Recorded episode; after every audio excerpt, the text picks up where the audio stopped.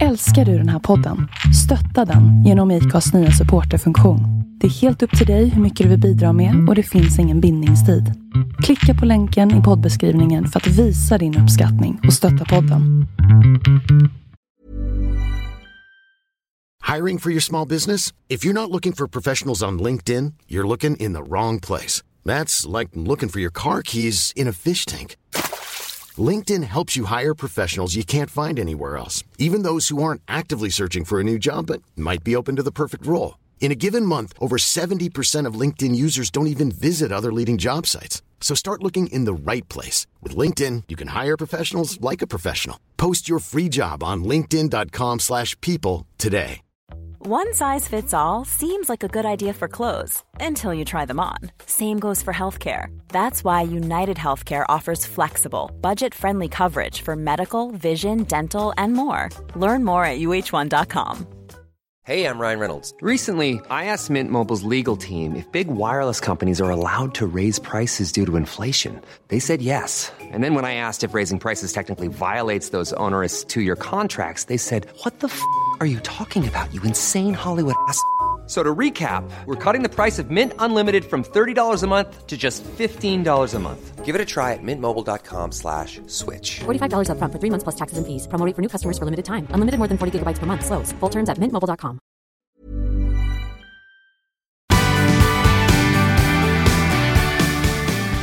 Hej och välkommen till Vanlife and Stories. Jag heter Sandra och jag bor i en van.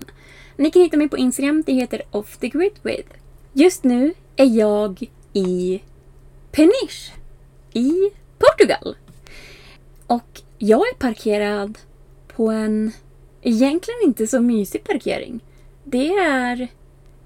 Eh, ja, vad är det? Det är en sand... En sandparkering som är en bit ifrån stranden och här är fullt med vanlifers och husbilar och det är det som gör det ganska mysigt. Alltså, och det känns lite konstigt för i vanliga fall så kan jag tycka att det är mer mysigt att stå parkerad själv någonstans i naturen liksom. Men nu är det jättemånga och jag tycker det är jättemysigt. Men jag tror också att det har att göra med inbrottet som jag fick för någon vecka sedan eller så.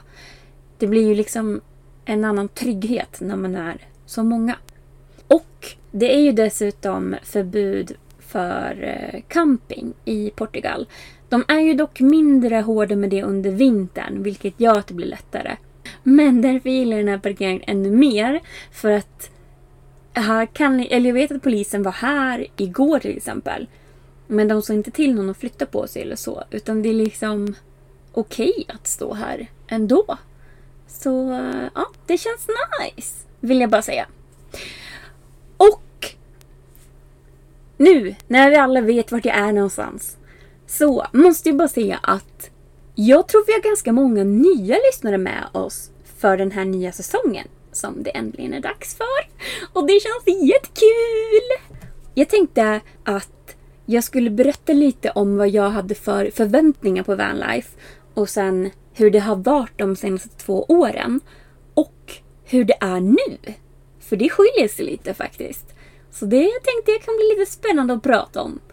Och sen tänkte jag även att jag skulle dela med mig av den här hemska mardrömmen som hände mig nu i verkligheten.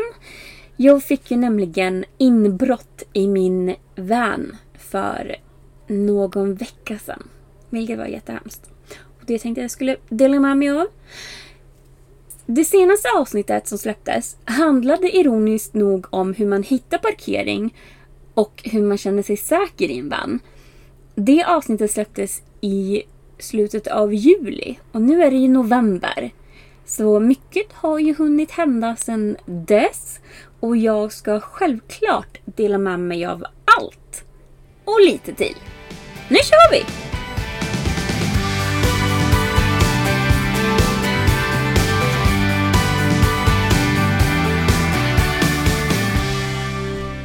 Som de flesta av er vet så spenderade jag ju sommaren med att utforska de norra delarna av Sverige. Och det här är ju... Eller vänta, vänta, vänta, vänta nu. Stopp, rewind. Vi tar det här från början. Först och främst ska jag hälla upp lite vin.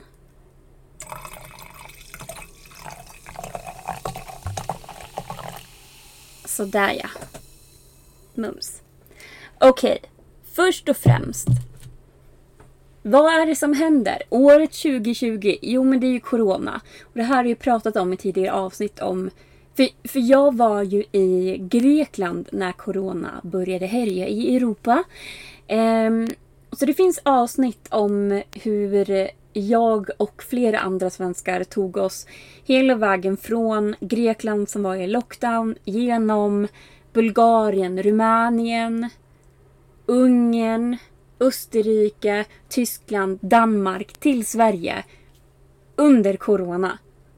Allt det har jag pratat om tidigare i ett avsnitt. Så gå tillbaka och lyssna på det. Alltså det är ändå ganska intressant. Det var en sjukt tuff tid. Eh, men hur som helst så klarade jag mig ju till Sverige. Och jag spenderade ju hela sommaren i Sverige på grund av Corona. Och det första jag gjorde, eller jag vet inte om det var det första jag gjorde, men efter ett tag i Sverige, någon månad eller två eller sådär. Alltså i juli, det var i alla fall juli. Då tog jag ett sommarjobb. Och det var ett sommarjobb på en väldigt bra arbetsplats egentligen. På ett företag som faktiskt tar hand om sina anställda och som ger väldigt bra förutsättningar. Alltså företaget i sig gillade jag. Alltså det var en jättebra arbetsplats. Problemet för mig på den här arbetsplatsen, det var personalen. Alltså de människorna, inte alla såklart, men vissa var så bittra. Det var så mycket negativitet, det var så mycket skitsnack och så mycket gnäll. Så jag orkade inte. Alltså det drog ner hela stämningen. Och min energinivå, den var så låg. Så jag sa upp mig efter att jag hade varit där i en vecka ungefär. Eh, och det, känns lite jobbigt. Alltså nu känner jag lite så här, jag kanske helt enkelt inte är gjord för att jobba på en arbetsplats för någon annan. Jag kanske behöver skapa mina egna jobb. Vilket i och för sig skulle vara sjukt kul. Alltså jag... Ja, nej, sånt där, det, det tycker jag är spännande. Så det, det kanske är mer min, min grej. Eh, hur som helst, när jag väl hade jobbat min sista dag så åkte jag norrut i Sverige. Och det gjorde jag för att besöka alla platser som jag hade pinnat i min Google Maps. Vilket också är ett tips. Eh, för på Google Maps, i er telefon, så kan ni alltså pinna olika platser ni vill besöka eller har besökt för att hålla reda på dem. Jag till exempel gör gröna pins på alla platser som jag vill besöka eller som folk tipsar mig om. Och sen sätter jag gula stjärnor på platser som jag har varit. Så att jag kommer ihåg dem. Och det är också bra för att om man då åker till det stället igen en, en, ett halvår senare, då kanske man inte kommer ihåg vart man parkerade. Men man kommer ihåg det om man kollar på Google Maps, för då är det pinnat. Eh, ja, hur som helst. Jag reste ganska långsamt uppåt och väldigt högt upp. Jag åkte till Riksgränsen. Det var nog min högsta punkt. Egentligen ville jag ju till det där treriksröset. Men för att komma dit så var man tvungen att åka... Alltså vägen var i Finland. Och svenskar var inte välkomna i Finland så jag kunde inte åka dit. Så det fick bli Riksgränsen. Eh, men jag åkte ju ganska långsamt så det hann bli oktober innan jag faktiskt lämnade Sverige. I och för sig så var det inte bara det att jag reste så långt och så långsamt i Sverige. Utan det var också att jag byggde om min bil lite grann. Alltså det tog också lite tid. Kanske typ tre, fyra dagar eller så. Och om ni vill se vad jag har gjort om med min bil, då kan ni faktiskt se det på min YouTube-kanal. Där har jag både lagt upp när jag gör om bilen, vid ett av tillfällena. Jag byggde om bilen i början av sommaren och sen i slutet innan jag åkte också. Så det var två omgångar med ombyggnation och uppdateringar. Men det ska finnas videos med eh, både och. En med ombyggnation och en med mina uppdateringar. Om ni är intresserade så kan ni kolla. Eh, hur som helst så var det så skönt att lämna Sverige. Alltså, jag mådde så bra när jag lämnade Sverige. Alltså direkt bara kände jag hur energin blev bättre. Jag blev lugnare, jag mådde bättre. Alltså, jag är inte gjord för att vara på samma ställe. Det är jag nog inte.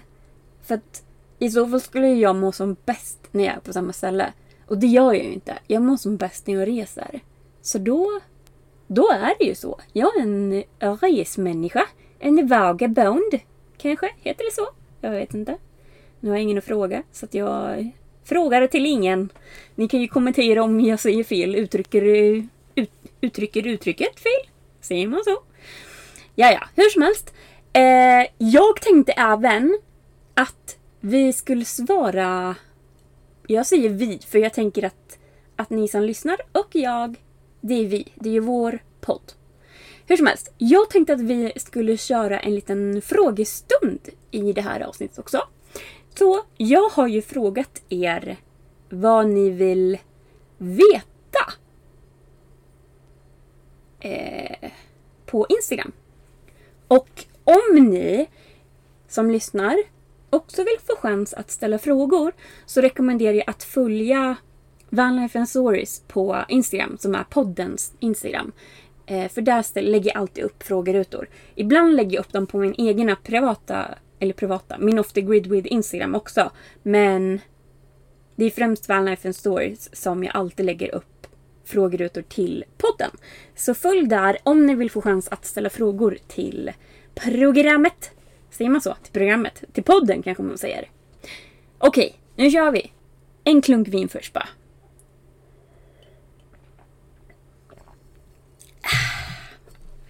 Okej? Första frågan är. Jag vill veta hur man dealar med rädslan av att resa som ensam kvinna. Eh, jag förstår vad du menar.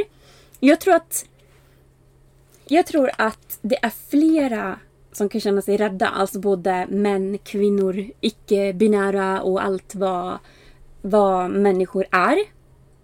Ja, så kanske man ska säga istället. Jag tror att alla människor kan känna sig rädda av att resa ensamma. Eh, men alltså, ja. Och speciellt då som kvinna. För i, så som samhället ser ut så är det ju mer att vara rädd för som kvinna i världen. Eh, jag tänker så här att gå hem sena kvällar, åka kommunalt på kvällar, nätter och så vidare. Alltså det är ju, man är i en mer utsatt position. Så jag förstår vad du menar. Men jag hävdar också att det bästa och roligaste som finns det är att resa ensam. Oavsett vilket kön du har eller inte har. Eller vad man säger. Alltså det är så kul. Jag flyttade ju utomlands för första gången när jag var 21. 21 eller 22, jag minns inte. Men det var någonstans där. Då flyttade jag utomlands för första gången helt själv. Egentligen så var det faktiskt så att jag skulle flytta till USA tillsammans med en kompis och plugga. Och vi båda kom in på college och sa bara yes, vi ska åka. Det är så kul! Eh, var så taggade. Och sen, eh, så min kompis är lite konflikträdd. Så hon, rätt vad det var så bara slutade hon att svara i telefon och på sms och MSN som man använde på den tiden. Och då bara tänkte jag såhär bara okej, okay, nu vill hon inte med. Men hon vågar inte säga det för hon är konflikträdd. Inte för att jag hade gjort det till en konflikt, alltså att jag blev sur på henne eller så. Utan hon, jag tror hon bara är rädd för vad det kan leda till att göra någon besviken eller så. Eh, men sen till slut i alla fall, alltså det här pågick ju i veckor liksom. Men sen till slut i alla fall så fick jag ju ur henne, just det var ju det också, hon, hon, alltså hon flyttade ju isär med sin kille och allt möjligt för att hon skulle åka iväg. Eh, och sen kom det här med att hon inte svarade. Och då förstod jag i alla fall att hon inte skulle följa med längre. Så redan då hade jag på så här, okej, okay, ja, ja, men jag kommer åka i alla fall, tänkte ju jag. Eh, och sen till slut så fick jag ju tag på henne och så, ja, då var det ju så som jag tänkte, att hon ville ju inte med. Vilket var helt okej. Okay. Eh, så det slutade ju med att jag åkte dit själv. Och hade jätte, jätte, jätte roligt.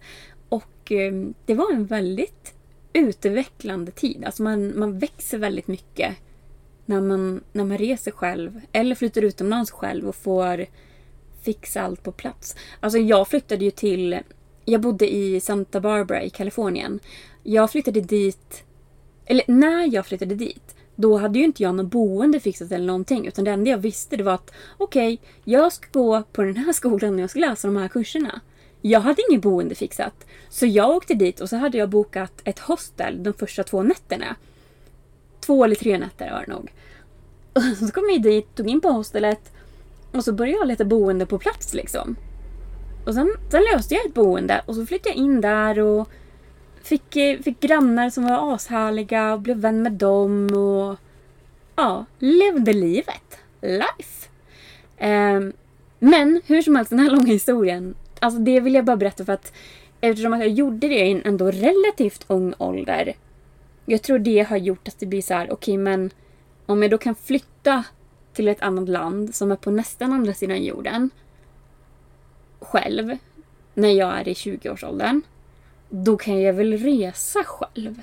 Det är ju lättare. Det kanske inte är lättare. Jag vet inte. Det är nog bara olika saker helt enkelt. Men Alltså jag fick ju ut så mycket av att, av att bo där, av att leva där. Och alltså det är, jag har så många roliga och härliga och bra minnen. Och det är ju det som är grejen med att resa. Jag kommer ihåg innan jag flyttade in i bilen. Då... Eller så här...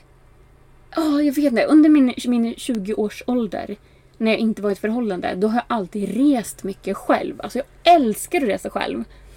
Det var ett år innan jag flyttade in i bilen som jag åkte, jag åkte till USA, till Florida, tre gånger på ett år.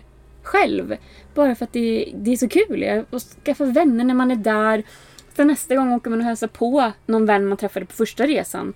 Tredje gången åker man och hälsar på någon annan som man hade träffat där. Så det är, alltså, det, man, man, man vinner så mycket på att resa. Och alltså de här vinsterna som jag pratar om med att resa det är så mycket värt för mig. Så, och jag, jag känner att så här, rädsla ska aldrig någonsin få begränsa mig och mitt liv. Det ska inte få begränsa min lycka. Om ni förstår vad jag menar. Det går liksom inte. Okej, okay, och nu då om vi tar det här tråden in på vanlife. Så, okej. Okay, jag är en ensam tjej eller kvinna och flyttar in i en bil. Och alltså så här, det jag alltid varit rädd för under min uppväxt, det är mörkret och inbrottstjuvar. Alltså så här, när jag var liten och vaknade upp och grät och skrek och vad man nu gjorde. Det var för att jag trodde att det kom in inbrottstjuvar i vårt hus. Alltså jag är så äckligt rädd för inbrottstjuvar. Och inte för att det någonsin hände någonting när jag var liten utan det bara var någonting i min hjärna. Jag var bara rädd för inbrottstjuvar helt enkelt. Men så, när jag då skulle flytta in i en bil, då tänker jag så här, okej, okay, vad ska få mig att känna mig säker när jag bor i en bil? För mitt mål med mitt bygge, det var inte så här, åh, jag ska ha en jättefin bil. Utan det var så här, okej, okay, hur ska jag göra den så funktionell som möjligt? Hur ska jag göra den så säker som möjligt? Och hur ska jag göra den så praktisk som möjligt för mig. Så då tänkte jag så här, okej, okay, jag vill absolut inte ha en säng som är fast där bak i bilen. För om jag har det och vill åt någonting under, då måste jag ju ur bilen för att hämta det. Och om det då är kväll och mörkt eller natt så här, då vill inte jag behöva gå ur bilen för att nå de grejerna. Så för mig var det liksom ett nej. Jag vill inte ha en fastsäng där bak med ett garage. Det går liksom inte. Och en annan grej som var viktigt för mig, det var ju att ha en toa i bilen. För jag vill inte så här, Alltså jag går alltid på toa innan jag går och lägger mig. Och jag vill inte behöva gå ut i mörkret ensam och kissa innan jag ska gå och lägga mig. Utan det vill jag kunna göra i bilen. Jag vill kunna liksom, när det börjar bli mörkt, stänga dörren, låsa och sen inte behöva gå ut förrän det är ljust igen. Så jag vill ha allting Allting ska vara praktiskt och funktionellt i bilen för min säkerhets skull. Och en tredje grej som jag gjorde, det var ju att det var viktigt för mig att ha en mellanvägg mellan förarkabinen och bodelen. Så att jag kan känna mig trygg att, att det liksom inte är några stora glasrutor där jag sover och bor på natten. Och samtidigt så vill ju jag kunna fly om någon tar sig in genom bakdörrarna eller, eller sidodörren. Så därför byggde jag en dörr i, i den här mellanväggen så att jag kan ta mig fram och köra iväg. Och, och likadant att om det är någon utanför som håller på och är läskig med ljud eller gungar bilen eller något sånt där, eller vad nu folk kan göra. Då vill jag kunna, utan att gå ur bilen, bara kunna hoppa fram och köra iväg. Och alla de här grejerna, det är ju sånt man tänker på, alltså så här, en säkerhet. Och tänker man på det i förväg och bygger bilen så att man kan känna sig så säker som möjligt och så att man kan fly. Då har man ju tänkt på det. Och då ger det en viss trygghet och då blir man liksom inte rädd. Så jag tror det är så jag dealar med rädslan av att resa ensam som kvinna. Det är att jag tänker på det i förväg. Vad ska få mig att känna mig trygg? Så det, det är väl mitt svar. Tänk efter innan. Vad är det du blir rädd för? Hur kan du göra så att du kan känna dig säker? Och bygg bilen utefter det. Det är det som är det viktiga. För om du är rädd när du reser, då kommer du inte ha kul och då kommer du inte må bra. Så ja, det är mitt tips på det. På den frågan. Okej, nästa fråga är efter ett glas, glas vin, en klunk vin. Okej, jo. Innan vi går in på nästa fråga så vill jag dela med mig av att jag fick ju faktiskt inbrott nu för någon vecka eller två sedan. Och... Ja, alltså så det gick till. Okej. Okay. Berättar hela storyn nu då. Nej gud, där är ett djur. Jag måste bort djuret. Uh! Be right back. Okej, okay, jag är tillbaka. Djuret är borta. Det kröp i taket. Det var sjukt äckligt. Jag tror det var en tvestjärt. Okej, okay, vart var jag? Jo, jag ska berätta om inbrottet. Okej, okay, så. Jag var parkerad. Jag var i norra Spanien och det är så fint där. Jag hade så planerat att okej, okay, ikväll eller i eftermiddag, då ska jag åka till en ny parkering där jag varit på två gånger innan. Jag vet att det finns en jättebra strand där, där det inte är några människor alls. Så tänkte jag att där är ett jättebra ställe och testa min surfbräda för första gången. För då behöver jag inte skämmas över att någon ser mig när jag inte kan. Och jag är inte i vägen för någon annan. Ingen behöver bli sur eller irriterad på mig. Liksom. Eh, det var min plan. Men innan då den här eftermiddagen så gick jag ner på stranden där jag var parkerad. Och eh, solade, hade det gött, gjorde lite skolarbete och sånt där. Och eh, sen gick jag upp till bilen igen och där, det, jag var liksom parkerad på... Alltså det var en väg som var på en klippa ovanför stranden. Och där var det liksom bilar hela tiden som kom och åkte. Så det var liksom folk i, om, om, i rörelse hela tiden. Så det kändes väldigt tryggt där. Eh, så kom jag i alla fall upp från stranden, går fram till bilen och jag bara ser hur passagerarfönstret är helt krossat. Och jag ser hur det är kaos i hela förarkabinen. Jag ser hur nederdelen av min dörr i mellanväggen ligger slängd på förarsätet. Jag ser hur min pyssellåda ligger uppslängd och så här utvält och det är grejer över allt. Så öppnar jag sidodörren och tänker så här, fuck, det kommer vara sånt kaos där inne. Allt kommer liksom vara sönderrivet. Jag kommer inte ha någonting kvar som jag vill ha kvar och bry mig om. Öppnar sidodörren. Och det första jag ser är liksom min soffa som har alla kuddar är helt i ordning. Soffan är indragen precis som vanligt, den är inte utdragen eller någonting sånt. Madrasserna ligger kvar.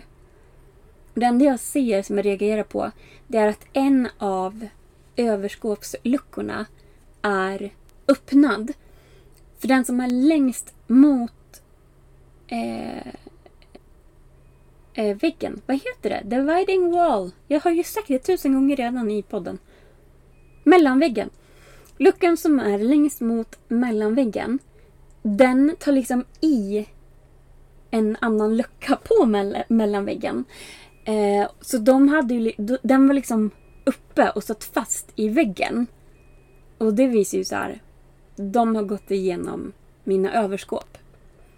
Så går jag in i bilen och kollar bakåt. Och då ser man också bevis på att de verkligen har varit här bak rotat igenom mina grejer.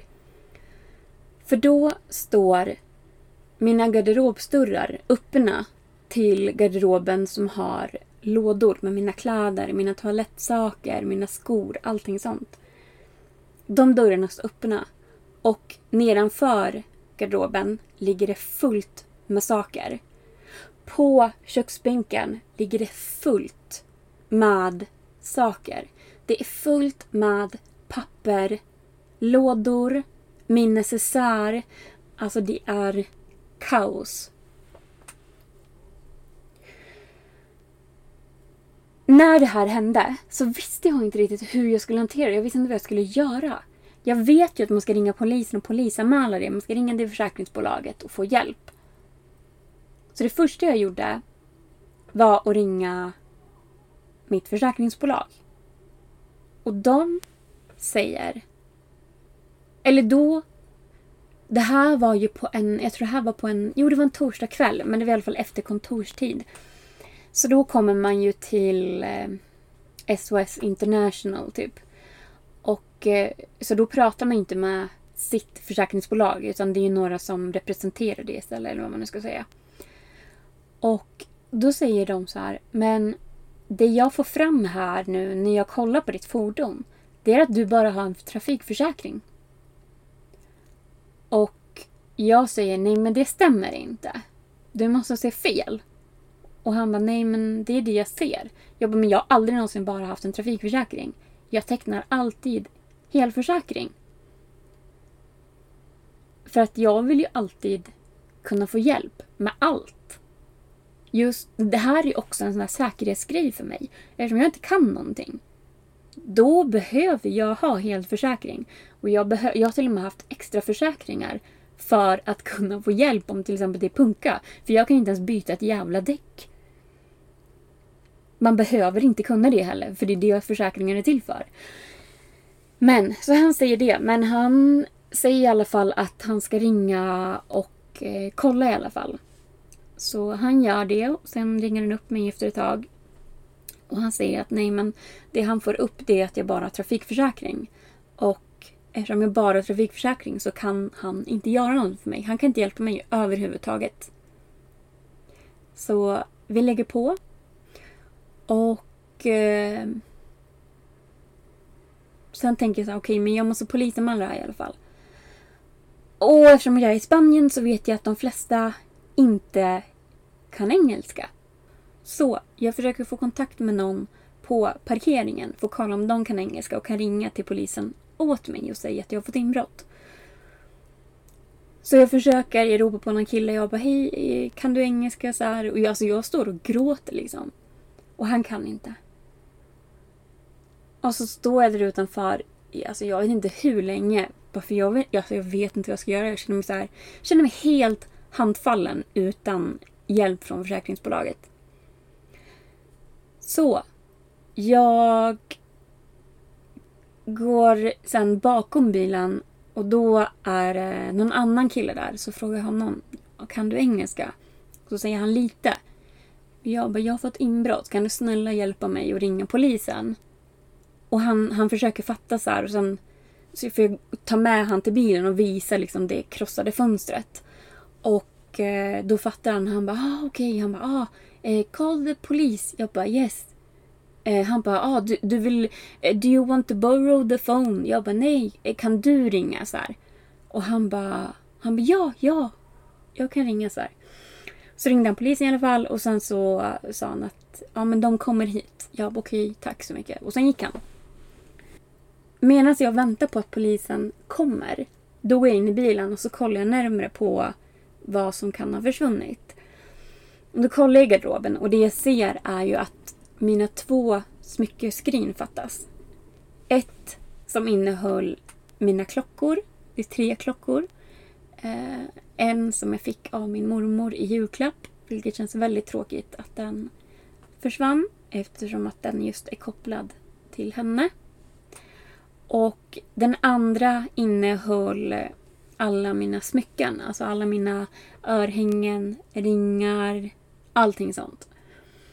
Och det som var tråkigt med den, att den försvann, det var att många av de ringarna jag hade var silverringar som jag hade köpt i olika länder där jag hade rest. Så att det var ett sentimentalt värde. Några av ringarna hade en kompis till mig i USA gjort just för mig. Så det kändes väldigt tråkigt att bli av med dem. För det är liksom grejer som jag inte kan ersätta. Jag kan liksom inte gå till H&M och köpa nya sådana ringar. Utan det här är ringar från hela världen liksom. Som är från bra och roliga resor jag har gjort. Så det kändes jättetråkigt att jag var borta. Hur som helst så kommer polisen till slut i alla fall. Och eh, de kommer och de börjar prata på spanska. Och jag bara, åh jag kan inte spanska, förlåt. Så här. De bara fortsätter prata på spanska och så här jätteotrevliga. Alltså det känns som att de så här bara, vi pratar på spanska så att hon ger upp och låter oss vara typ. Så var det en man några meter bort som då hörde hur jag på engelska bara, men jag, jag förstår inte så här och hur de fortsatte prata på spanska. Så då kom han och hjälpte mig att översätta. Och då blev ju poliserna tvingade att hjälpa med andra ord eftersom att det var någon som nu kunde översätta åt oss. Och först då tog de fram ett block och så här antecknade mitt registreringsnummer och tog kort på skadorna och allting sånt. Innan det så gjorde de inte det utan de höll bara på att vara arroganta och icke hjälpsamma. Eh, sen till slut i alla fall så tyckte de att ja, men, du behöver få plast på ditt fönster. Nej, det var det. De frågade så här, de bara, ja men är du här själv? Jag bara, ja. De bara, okej vart bor du? Jag bara, jag bor i min bil. Han bara, okej men du är helt själv i området? Ja, jag är själv. Han bara, aha, och de bara, okej men ja, du måste få plast på ditt fönster. Eller vart ska du sova natt? Jag bara, jag, kommer, jag måste ju sova i bilen, det är mitt hem liksom. Så sa de i alla fall bara, men du måste få plast på ditt fönster. Så det vi behöver göra nu är att åka till en verkstad. Sen kan du lämna en full polisrapport eh, imorgon istället. Så då fick jag följa polisen till en verkstad. Och på den verkstaden så pratade ju de spanska med varandra så jag förstod inte vad som hände. Men de kunde väl i alla fall inte ta emot mig. För jag fick följa poliserna till en annan verkstad. Så kom vi dit och där, han som tog emot oss där på verkstaden, han var direkt jättetrevlig så här. Han sa hej till polisen först men sen sa han faktiskt hej till mig. Vilket de inte ens gjorde på det andra stället. Eh, så där kändes det ju liksom som att han, han såg ju mig som kund och respekterade mig. Och sen då så sa han i alla fall, han kunde inte heller engelska. Men han tog ju upp mig och en av poliserna till kontoret. Där det var en kvinna som jobbade som kunde engelska. Och eh, då sa ju hon i alla fall så här, hon bara Hon bara, ja, eh, vi kan hjälpa dig. Eh, du kan parkera här här utanför, vi har videoöverbevakning så här. Jag bara, åh får jag stanna här i natt? Är det okej? Okay? Hon bara, ja, vi sätter plats, plast på din bil och du kan eh, stanna här, vi har videoövervakning så att du, du vi har videoöverbevakning så du kan känna dig trygg. Så jag bara, åh tack, jag vill bara känna mig säker i natt. Så här, typ grät. Och hon bara, ja självklart. Så, här. Eh, så gick vi ner och sen när poliserna skulle åka då helt plötsligt så kan den ena polisen engelska och bara okay, you can leave a full police report tomorrow or the next day or the next day. It doesn't matter, you can go to any police station. Bla bla bla. Så här, bara okej. Okay. Helt plötsligt kan du engelska nu när det passar dig. Nu när ni redan fick göra jobbet med att hjälpa mig. Väldigt convenient. Eh, men de plastar i alla fall mitt fönster och så visar vart jag kan ställa mig. Jag ställer mig där, sover i bilen, eller ja, sover och sover. Jag var ju vaken typ hela natten. Jag tror jag somnade fyra på morgonen. Och sen vaknade jag klockan åtta av det här ljudet. På skjutdörren. Alltså jag blev så rädd. Och under hela natten också för övrigt så tyckte jag att jag hörde människor. Och jag trodde ju då att det var inbrottstjuvar. Och nu hade jag ju inte ens något fönster på min dörr. Jag var så jävla rädd. Så jag typ så skakade, alltså försökte få bilen att gunga för att de här människorna skulle fatta att jag var där inne och var vaken typ. Helt galen människa. Men i alla fall, på morgonen då så vaknade jag av den här dunsen på min skid, äh, skidodörr. På min sidodörr. Jag blev så rädd. Alltså jag bara nej, nu kommer de och ska göra inbrott. Och jag vet inte vad jag gjorde, men jag, eller så här, jag vet att jag slog tillbaka på dörren. Och bara, jag är här inne! Typ. Varför jag inte visste vad jag skulle säga eller göra. Och sen öppnar jag eh, dörren i sidodörr, eh, i mellanväggen. Och kollar ut där framme. Och då står en man och hans son där. Och jag bara, men herregud! Vem gör inbrott med sin son? Vad är det här? Och jag bara stod och kollade på dem, alltså så länge. Och sen till slut jag bara Jag bor här inne, vad gör ni? på svenska. alltså så pinsamt. Och sen så säger den här mannen, bara, eh, eller jag vet inte vad han säger, man säger någonting på spanska. Och då trillar poletten ner att det är ju mekanikern och hans son. Åh, oh, gud jag skäms så mycket. Så jag öppnar sidodörren då och då försöker han på spanska visa så att han vill bara att jag ska flytta bilen för att han vill åt en skåpbil som står framför min bil så jag blockar ju den bilen. Så, så flyttar jag på bilen i alla fall och han tar ju bara den lastbilen så det är lugnt sen liksom. Men för fan vad det där var pinsamt alltså. Och han hade ändå ställt sig där framme vid fönstret så att, jag han, så att de skulle synas. För han tänkte ju så här, bara bra, hon kommer öppna den där dörren och då ser hon att det är jag och då kan hon känna sig trygg med att öppna dörren. Så han gjorde allt för att jag skulle känna mig trygg. Men jag var ju bara helt koko i hjärnan. Jag kände mig så otrygg med att sova i en bil utan fönster. Eh, och sen på morgonen så ringde jag till mitt försäkringsbolag och bara hej, alltså varför säger de att jag har en trafikförsäkring bla bla bla. Och det de säger är egentligen att ja, ah, nej men du har ingen hemförsäkring så du har inte rätt till en helförsäkring hos oss. Du kan inte ha det. Så du har bara en trafikförsäkring. Jag bara, men jag har ju haft en helförsäkring i ett år. Vad är det som har hänt? Varför har ni ändrat liksom? Så bara, ah, nej men du, du har slinkit med mellan stolarna aha. Men så säger jag i alla fall att jag vill prata med chefen. Och han skulle då ringa upp mig på eftermiddagen. Det här var på en fredag.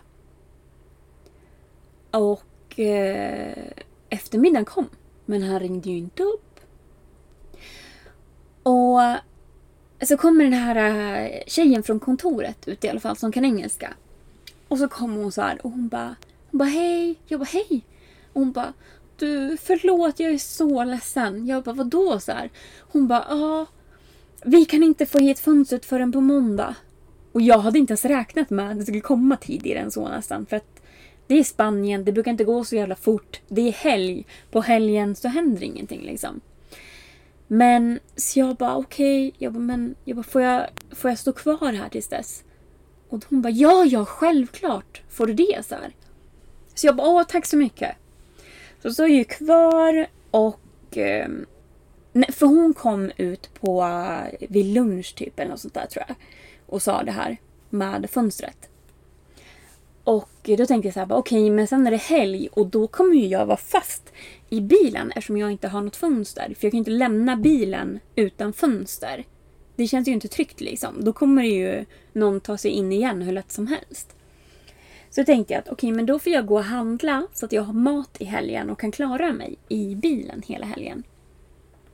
Så går jag och handlar, det är 40 minuters promenad bort. Vilket känns okej för jag behövde röra på mig ändå. Oj, gud. Så, jag går och handlar. Och sen på vägen tillbaka så ser jag en bar. Och jag bara, nej, vet du vad? Om jag är i Spanien och det här händer mig, då ska jag fasiken ha någonting gött i livet. Så jag går och tar mig ett glas rödvin. Och på den här baren så kunde de inte engelska, men det satt ett par eh, unga killar vid ett bord där. Så den här damen då, hon var... För jag tog upp Google Translate och, och så här, tänkte att jag kunde skriva där vad jag ville ha. Men hon bara, nej vänta så här, på spanska. Jag fattade ju att det var det hon sa, inte för att jag kan spanska. Eh, men så frågade hon de här killen bara, kan ni engelska? Och de bara, ja, ja. Så här.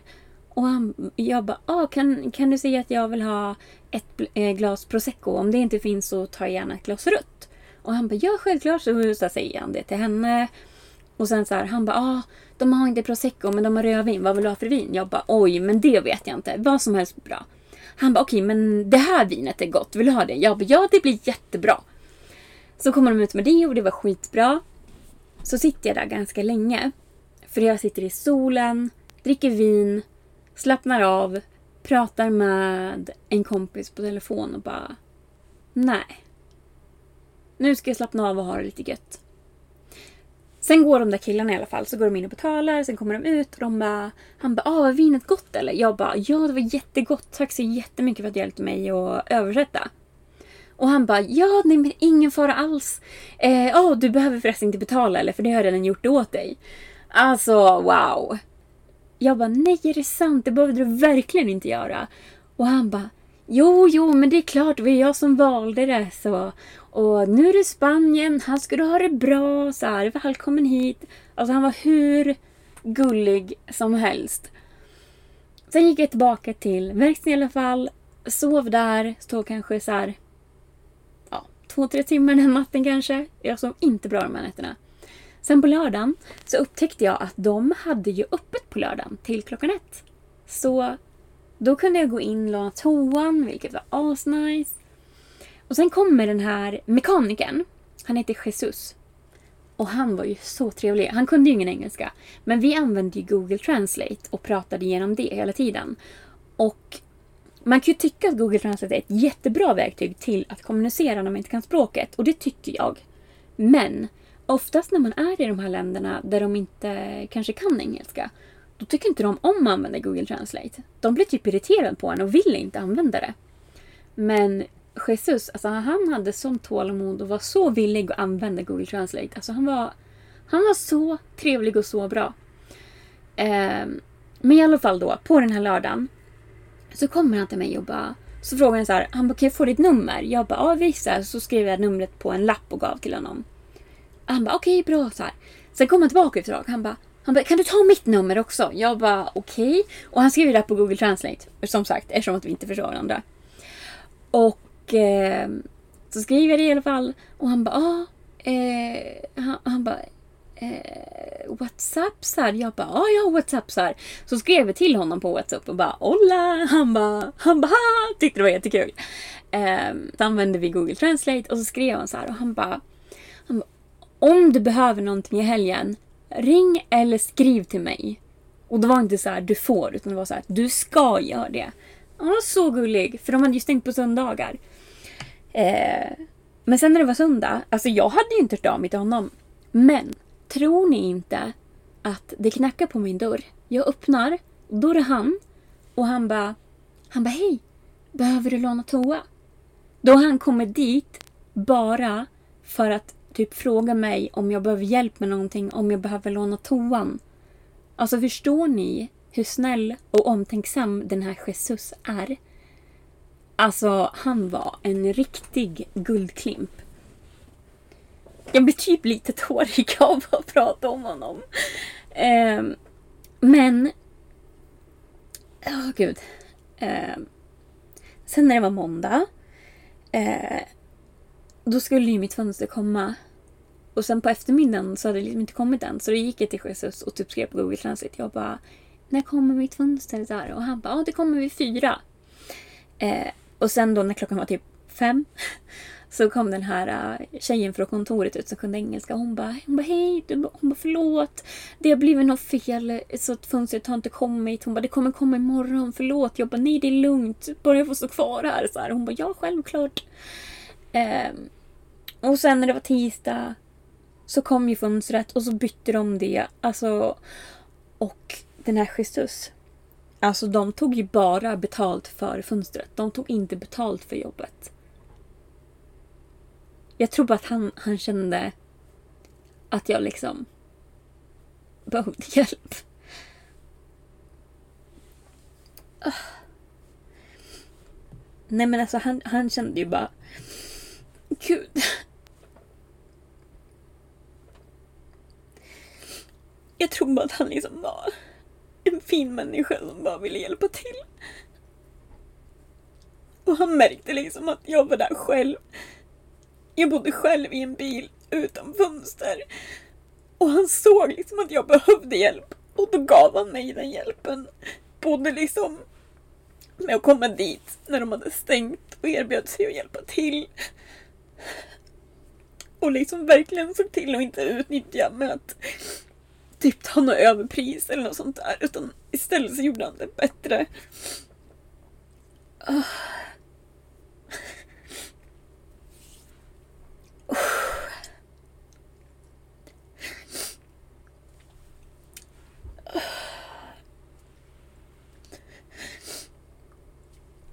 Okej. Okay. Jag behöver samla mig. Okej, okay, så på tisdagen då på eftermiddagen så åkte jag till polisen i eh, en grannstad för att fylla i den här jäkla polisrapporten som jag behövde göra för försäkringen.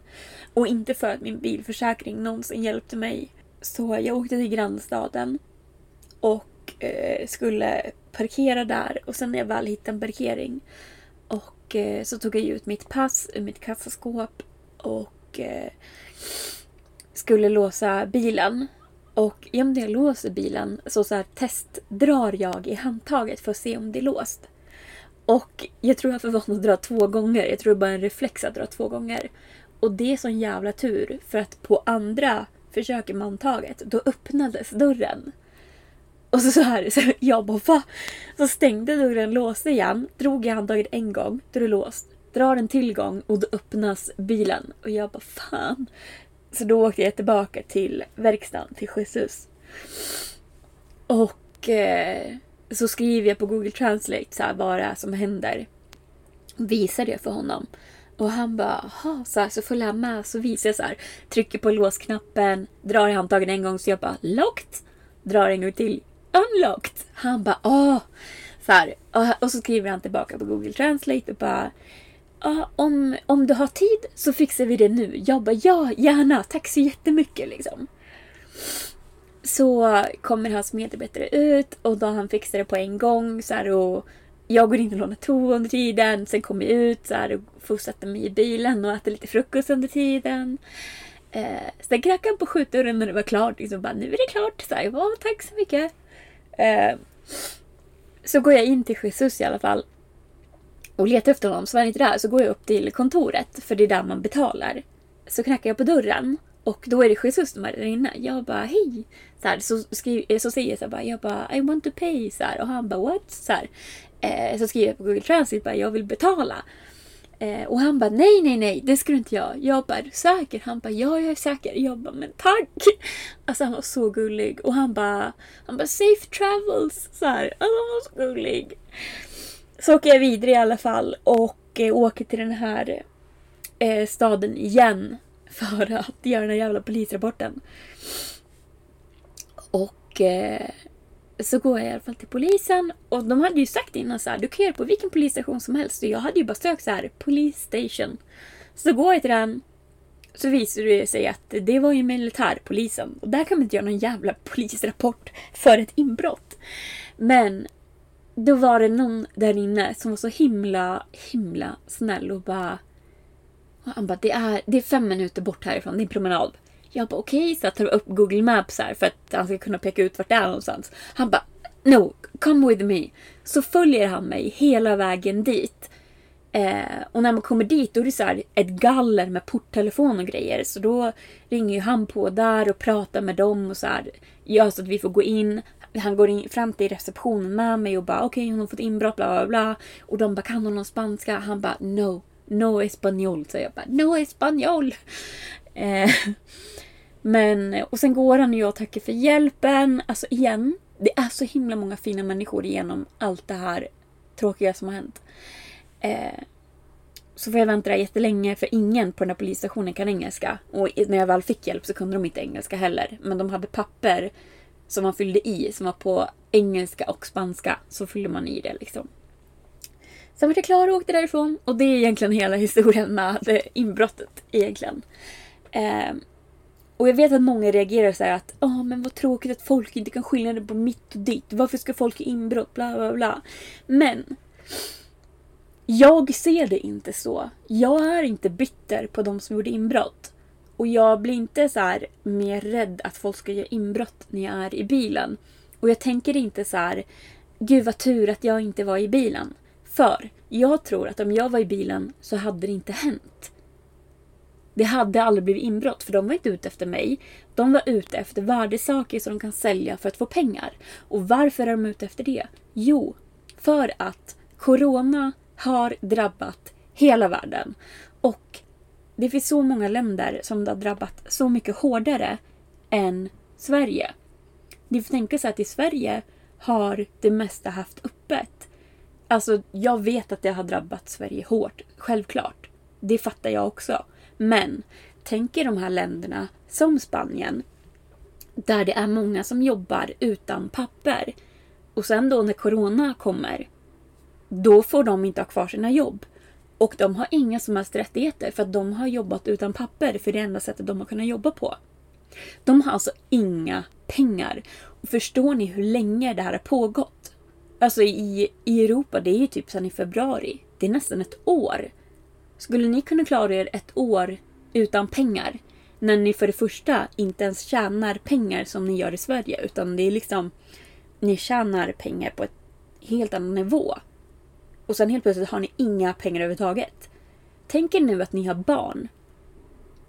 Eller så här, det kan ju vara så. Jag vet ju inte med de här inbrottstjuvarna, jag känner dem inte.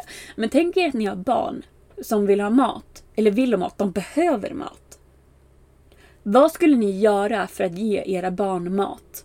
Skulle inte ni gjort inbrott i en bil då och stjäla några jävla klockor och ringar? För att kunna sälja, för att kunna få pengar, för att kunna köpa mat till era barn. Jag tror att väldigt många hade kunnat göra det om ni verkligen behövde. Så jag är inte bitter på inbrottstjuvarna.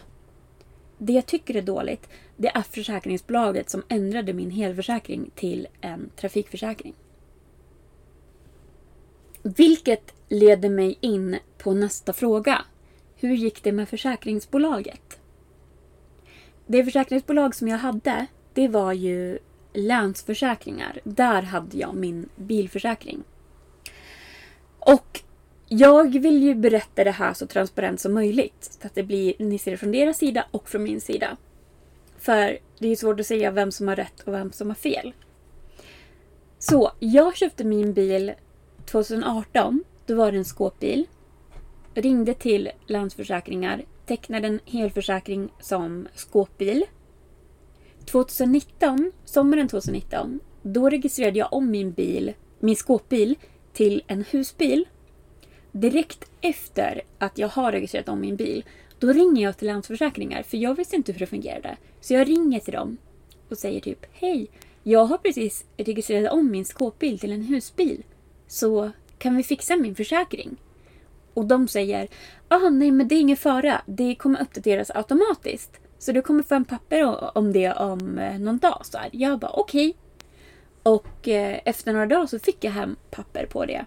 Och där står det att min bil då är helförsäkrad som husbil hos dem. Och det som har hänt är att jag köpte min bil i augusti 2018. Så i augusti så förnyas ju min försäkring varje år. Och då 2020 i augusti, det är då Länsförsäkringar har valt att ändra min helförsäkring till en trafikförsäkring. Det har de rätt till att göra för att de har rätt att ändra det i samband med att försäkringen förnyas. Och anledningen till att de gjorde det är för att inte ha en hemförsäkring hos dem. Vilket, från min synvinkel nu, jag aldrig har haft. För jag har alltid haft... Eller jag har alltid varit med... Eller alltid. Jag har varit med i facket i jätte, jätte, jätte, jättemånga år. Och genom facket så har jag hemförsäkring hos Folksam. Så därför har jag aldrig haft hemförsäkring någon annanstans. Och de har ju då alltså haft en helförsäkring på min bil under från sommaren 2019 till sommaren 2020. Sen har de helt plötsligt valt att nej, nu ska hon bara vara trafikförsäkrad. För att hon inte har hemförsäkring hos oss. Eh, och den här chefen då, han som skulle ringa upp på fredagen, han gjorde ju aldrig det. Så sen på måndagen så ringde jag till dem igen och skällde lite på dem och bara, han har ju inte ringt. Hur tänker ni? Jag är här som ensam tjej, bor i en husbil i Spanien utan fönster. Och eran chef kan inte ens ringa upp när ni har ändrat min försäkring. Jag står här utan hjälp. Ni ringer inte ens upp. Hur tänker ni liksom? Eh, ja, det, efter det samtalet gick det väl någon timme. Sen ringde han upp i alla fall. Och han bara, åh nej, jag visste inte att det var jag som skulle ringa upp. Men hur ska jag kunna ringa upp? Jag har väl inte ditt nummer? Alltså det är så dålig ursäkt. Hur som helst så eh, eh, lyssnade han i alla fall på min förklaring och då berättade jag ju det här från början om hur jag köpte den 2018, registrerade om 2019 och så vidare och ringde till dem. Allt det som jag sagt till er nu. Och då sa han så här att okej, okay, men om det är så som du säger att du ringde till oss sommaren 2019 efter att du registrerade om bilen. Då är det vi som gjort fel. För där skulle vi ha stoppat för att vi kan inte erbjuda en helförsäkring om du inte har hemförsäkring hos oss när du har en husbil. Så där är det vi som gjort fel i så fall. Och så sa han så här. Men ge mig till på tisdag eller onsdag så ska jag kolla upp det här. Jag ska lyssna på samtalet för att se om det är så som du säger. För om det är så, då är det vi som gjort fel och då hjälper vi dig. Och jag säger okej, okay, bra. Och det, det var ju så. Jag, alltså så här, jag kan ju inte, jag har inte spelat in det samtalet. Men man kan ju kolla telefonlistor hos min telefonoperatör och på så vis skulle ju jag kunna bevisa det. Men nu har det gått två eller tre veckor sedan det här samtalet. Idag är det lördag efter två eller tre veckor och han har fortfarande inte ringt upp. Eh, men jag känner att jag orkar inte. För nu är det ju för sent. De har ju redan sluppit undan. För det de, alltså, för det är ju en självrisk såklart på typ 2 eller 3 tusen. Och fönstret kostar inte så mycket att laga på grund av att Jesus gav mig ett så bra pris. Men det jag hade haft rätt till när det här hände, det var ju att jag hade ju, fått, hade ju haft rätt att sova på ett tryggt ställe. Om jag inte kan bo i min bil, då har jag rätt till att bo på hotell medan det här fixas. Och i så fall hade ju de kunnat kört in min bil i deras garage. Eller verkstad, så att den stod tryggt och jag hade kunnat bo på hotell tryggt. Men eftersom att de drog ut på det här alltid, hela tiden, att han inte ringde upp då på fredagen och sen på måndag ringde han inte upp heller, eller tisdagen och onsdagen ringde han inte upp heller. Då är ju det redan förbrukat. För jag tar ju inte in på ett hotell själv. Med mina pengar. För att jag har begränsat med pengar. Så även om jag nu hade rätt och jag hade kunnat bevisa det så känner jag att det inte är värt att bråka om det för att det är för sent för att göra någonting åt det. Jag kan inte få någon hjälp nu. Alltså jag har betalt för mitt fönster och det är inte så att jag kan få alltså hjälp med hotellnätter i efterskott. Det hjälper ju inte mig nu. Så ja, det gick ju inte så jävla bra. Eh, men däremot så har jag bytt försäkringsbolag nu så nu har jag Folksam både på hemförsäkring och bilförsäkring. Eh, och här har jag faktiskt ett litet tips till er. För Det finns någonting som heter husbilsklubben.se. Alltså en sida. Och om ni går med i den här husbilsklubben, då får ni, jag tror det är 10% rabatt på er husbilsförsäkring hos Folksam. Så från början så skulle min husbilsförsäkring kosta 599 kronor i månaden där. Fast det är också med vissa mängdrabatter eftersom jag har hemförsäkring där. Men i alla fall, 599 i månaden. Men på grund av att jag gick med i husbilsklubben så sänktes den avgiften till 533 kronor per månad istället. Så bara där, just det, och jag har inte sagt vad det kostar. Husbilsklubben kostar, jag tror det är en inträdesavgift på 100 kronor och sen en årsavgift på typ 125 eller 150 kronor. Så första året blir det i alla fall ungefär 250 kronor. Sen blir det väl 150 eller 100 kronor. Jag kommer inte ihåg vad priset var. Men så 250 kronor nu betalar jag nu för ett år framåt. Och då får jag alltså en rabatt på min hu husbilsförsäkring. Från 599 i månaden till 533 i månaden. Så bara där har jag ju tjänat in de här pengarna jag lägger på husbilsklubben. Men utöver det, och det här är varför jag gick med i klubben, det är att i min vanliga försäkring så ingår 45 dagars reseförsäkring. Om man ska resa längre än det, då måste man teckna en längre reseförsäkring. Och den längre reseförsäkringen är väldigt dyr. För jag hade ringt innan till Folksam och då var det från november till slutet av november till juni, början på juni, skulle gå på över 5000 kronor. Så det är ganska mycket pengar. Men om man går med i husbilsklubben, då ingår 185 dagars reseförsäkring. Vilket är väldigt mycket mer än 45. Så det är mitt lilla tips till er i det här avsnittet. Att gå med i husbilsklubben. Men jag tror det också kräver att er skåpbil eller husbil då är registrerad som husbil.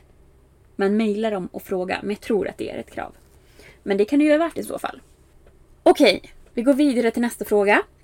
Hur är det att resa runt i Europa med pandemin som härjar? Ja, alltså jag reser ju inte runt riktigt just nu. Utan nu har jag ju kommit till Portugal och här, det är ju min plan att stanna i Portugal under hela vintern. Sen hoppas jag att Corona är lugnare i vår när det är dags att eh, åka igen. Eh, men någonting man kan tänka på som är viktigt som jag just pratade om, det är ju reseförsäkringen.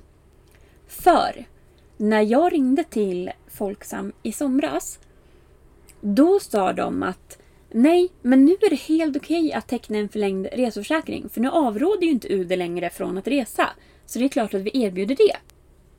Sen när jag fick inbrott i bilen och ringde till dem, för hemförsäkringen täcker ju grejerna som blev, eh, blev stulna. Då sa människan jag pratade med, ah, men ska du inte teckna en förlängd reseförsäkring nu då? För dina 45 dagar går ju snart ut. Jag bara, ja ah, men bra, jag behöver göra det så du kan koppla mig dit. Och eh, då gör de det och det är då de skapar den här um, reseförsäkringen som ska kosta över 5000 kronor då för ett halvår. Och det är sen efter det som jag tecknar, eller som jag går med i husbilsklubben. Och eftersom jag då får 185 dagar, då ringer jag till Folksam för jag vill ju ha en, en ny reseförsäkring som gäller efter de 185 dagarna fram till juni. Och då säger de Nej, men vad är det här? Vi tecknar inga reseför, förlängda reseförsäkringar längre. Inte nu med Corona. Så det är någonting att tänka på nu när man reser under Corona. Det är att inget vanligt försäkringsbolag erbjuder förlängda reseförsäkringar.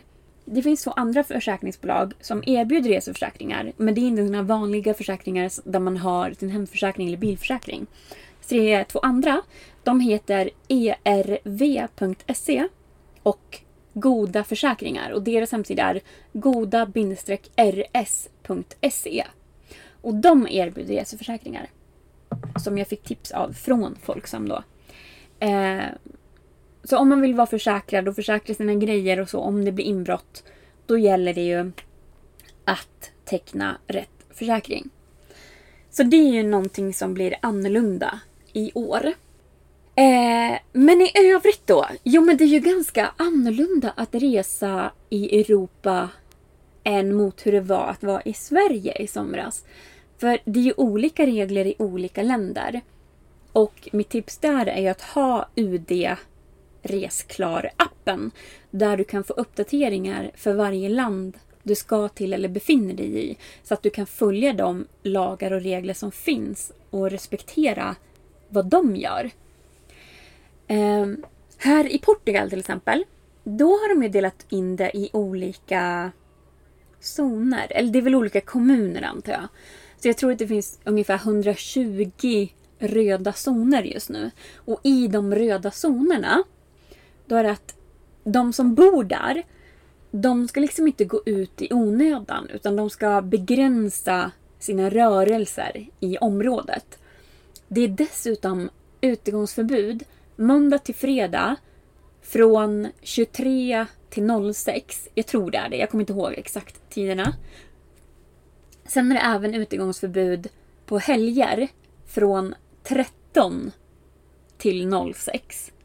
Så det är typ på morgonen man har lite tid att gå ut. Eh, jag är inte i en röd zon. Så här är det relativt fritt. Så det man behöver göra här, det är att ha, eller man ska inte vara i sällskap större än fem personer till exempel. Eh, men man kan gå och handla, man kan gå och äta på en restaurang, man kan gå ut och så vidare. Men när du går in i någon publik, publik byggnad, heter det så? Ni fattar vad jag menar i alla fall. Om jag går in i en matbutik eller så, då ska jag ju på mig munskydd. Och om jag är utomhus och inte kan hålla ett avstånd på två meter, då ska jag också ha munskydd. Så det är väl det det är. Nästa fråga är, har du testat din surfbräda? Och ja, det har jag! Och det här vill jag också koppla in lite på Corona. Just det här med att jag inte är i en röd zon. Det gör också till exempel att här är surfskolorna öppna. Så att jag har ju kunnat gått och ta surflektioner. Vilket har varit sjukt kul. Eh, men ja, jag har inte testat min surfbräda. Nu kanske jag sa ja redan, men det har jag inte gjort. Jag har inte testat min surfbräda, utan det jag gjorde var att gå till en surfskola och ta surflektioner. Så då använde jag deras bräda eh, under tiden. För de är ju lite lättare. Jag har använt en, en längre bräda än den jag har för att kunna lära mig. Och jag är skitdålig. Och eh, det känns okej. Okay. För att man behöver inte vara bra på allt. Och eh, jag tar lite längre tid på mig att lära mig än vad de flesta andra gör. Och det känns också okej. Okay, men jag fortsätter försöka. Och det är det som är huvudsaken. Och jag tycker fortfarande det är kul. Även fast jag igår fick den jävla surfbrädan rakt på näsan. Alltså jag hade blod i hela fejset. Det bara rann. Och först gjorde det liksom inte ont. För jag hade ingen känsel kvar. Alltså, det var helt bortdomnat. Och jag bara fortsatte mosa ut mig genom vågorna, ut igen för att få försöka igen. Och surfläraren han bara, eh, Sandra, du, eh, du blöder, du har blod i hela ansiktet. Jag bara, ja jag vet. Han bara, ja, eh, ska du inte upp på, på stranden och, och, och kolla och vila lite? Jag bara, nej, nu kör vi. Och han bara, okej. Okay. Eh, så körde jag i alla fall. Och sen på um, eftermiddagen när jag väl kom upp och var i bilen igen. Alltså jag hade ju sån huvudvärk. Det var ju helt sjukt och min näsa var så svullen. Idag Uh, har jag ingen huvudvärk, näsan inte svullen. Den är bara jäkligt röd och blå. Men eh, det känns okej okay och det är fortfarande kul. Och eh, jag ska nog surfa igen. Inte imorgon, men i övermorgon kanske Ja, jag ska surfa igen i alla fall. Fler lektioner så att jag kan lära mig. Mitt mål för vintern är ju att kunna eh, paddla och ta vågor och ställa mig upp. Men jag behöver inte vara ett proffs. Eller proffs. Ni fattar vad jag menar. Det är klart jag inte blir ett proffs. Men jag behöver inte vara skitbra och jag behöver inte vara jättebra och jag behöver inte vara bra.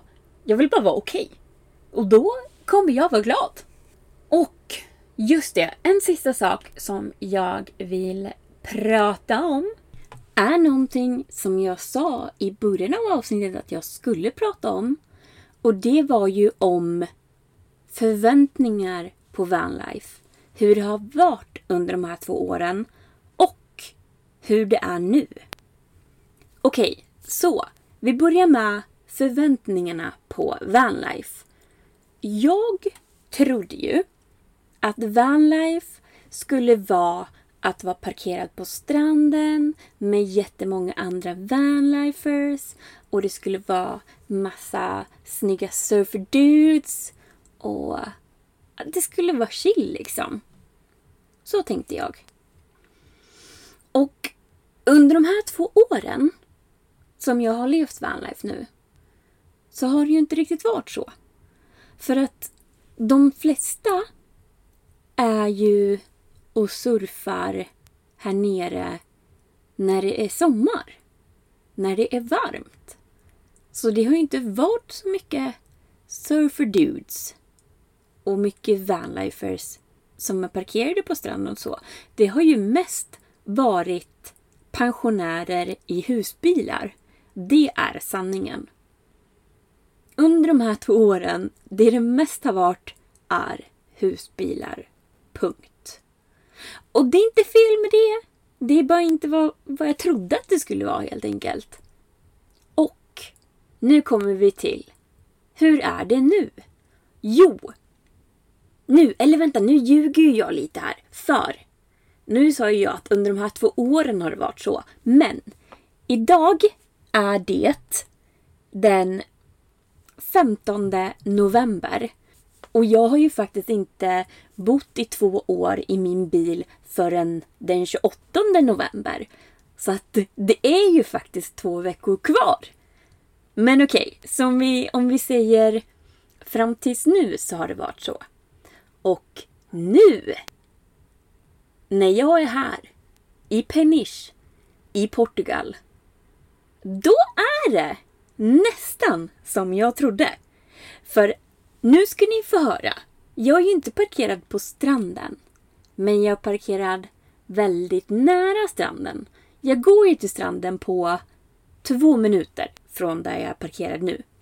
Och här där jag är parkerad nu är det fullt med vanlifers. Och det är fullt med surfer dudes. Det är helt sjukt så många vanlifers och surfer dudes och surfer dudettes det är här. Det är så kul att se. Men det är också corona, så att, eh, det är inte så att man går runt och snackar med jättemånga nya människor. Eh, så det är ju lite tråkigt. Men jag vill ändå säga att eh, nu har mina förväntningar på vanlife näst, nästan infriats ändå. Det måste man väl ändå säga. Eh, ja, så det vill jag dela med mig av som en liten slutkläm här i podden.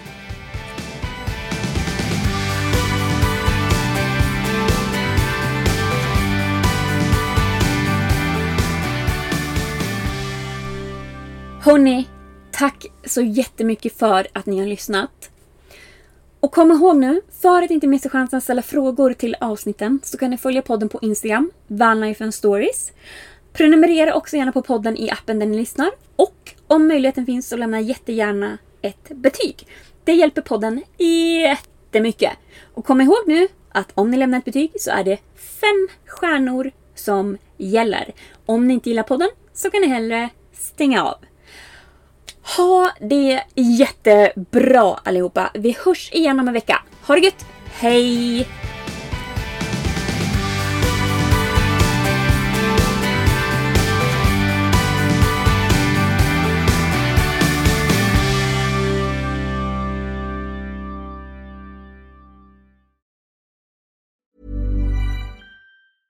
Even when we're on a budget, we still deserve nice things. Quince is a place to scoop up stunning high-end goods for 50 to 80% less than similar brands.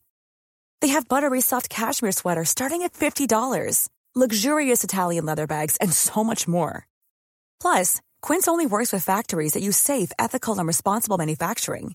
Get the high-end goods you'll love without the high price tag with Quince. Go to quince.com/style for free shipping and 365-day returns. Hey, it's Paige DeSorbo from Giggly Squad. High quality fashion without the price tag. Say hello to Quince. I'm snagging high-end essentials like cozy cashmere sweaters, sleek leather jackets, fine jewelry, and so much more. With Quince being 50 to 80% less than similar brands.